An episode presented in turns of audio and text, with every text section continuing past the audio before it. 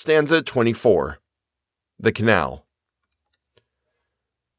Somewhere in Dream, there is an evil place where tall, deserted buildings crowd along a deep, black, narrow channel reeking strong of frightful things whence oily currents race.